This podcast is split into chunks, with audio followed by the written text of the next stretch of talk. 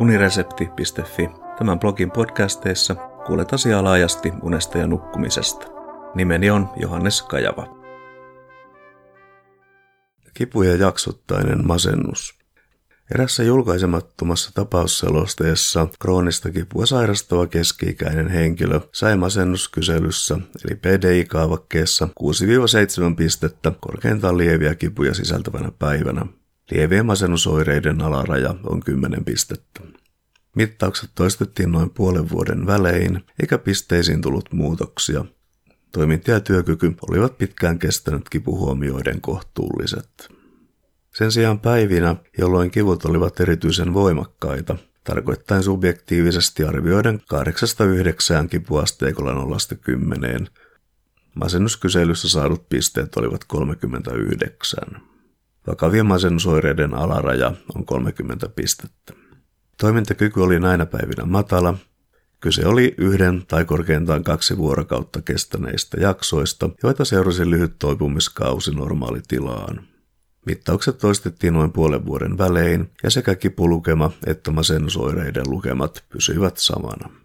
Nukkuminen oli huonoa voimakkaiden kipujen yhteydessä ja oli harvinaista, että aamuisin henkilö olisi muulloinkaan herännyt virkeänä. Kognitiivisista toiminnoista muun muassa keskittymiskyky ja muisti olivat subjektiivisen arvion mukaan niin ikään pitkäaikaisesti aiempaa tasoaan alhaisemmat. Aiemmin mielihyvää tuottaneet asiat tuntuivat ajoittain saman tekeviltä.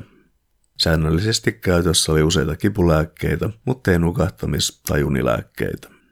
Psykiatri ja psykoterapeutti Veikko Granström pohtii kivun ja masennuksen suhdetta toisiinsa ja arvioi, että niillä on lukuisia päällekkäisiä oireita.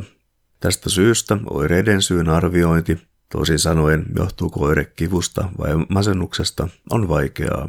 Kaavakkeet, kuten PDI-21, eivät anna vastausta tähän kysymykseen, sillä ne käsittelevät oireita sellaisenaan irti kontekstista.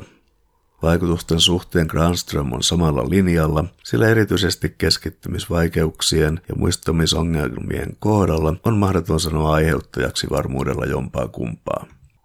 Voisiko kipua ja masennusta yhdistää yhteinen taustatekijä, joka aktivoituu toisilla kipuna ja toisilla masennuksena? Kipupotilaiden kohdalla, joilla usein on myös masennuskausia, tämä näkyisi molempien aktivoitumisena. Granström viittaa tässä kohden mahdollisuuteen, jonka perusteella lajin kehityksen logiikassa kipu tai masennus ohjaisi ihmistä lepoon kohti toipumista. Kivun ja masennuksen yhteys on lisäksi todettu välittäjäaineiden tasolla. Kärsikö tapausselosteesta kuvattu henkilö masennuksesta vai voimakkaan kivun aiheuttamista lyhytaikaisista oireista mielialassa? On muistettava, että masennusdiagnoosi edellyttää haittaa tuottavien oireiden yhtämittaiseksi kestoksi vähintään kaksi viikkoa.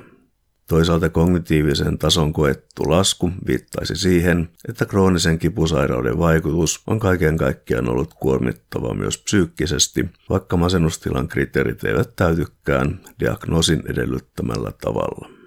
Kiitos kuuntelemisesta, ja mikäli pidit jutusta, linkkaa se unesta ja nukkumisesta kiinnostuneille.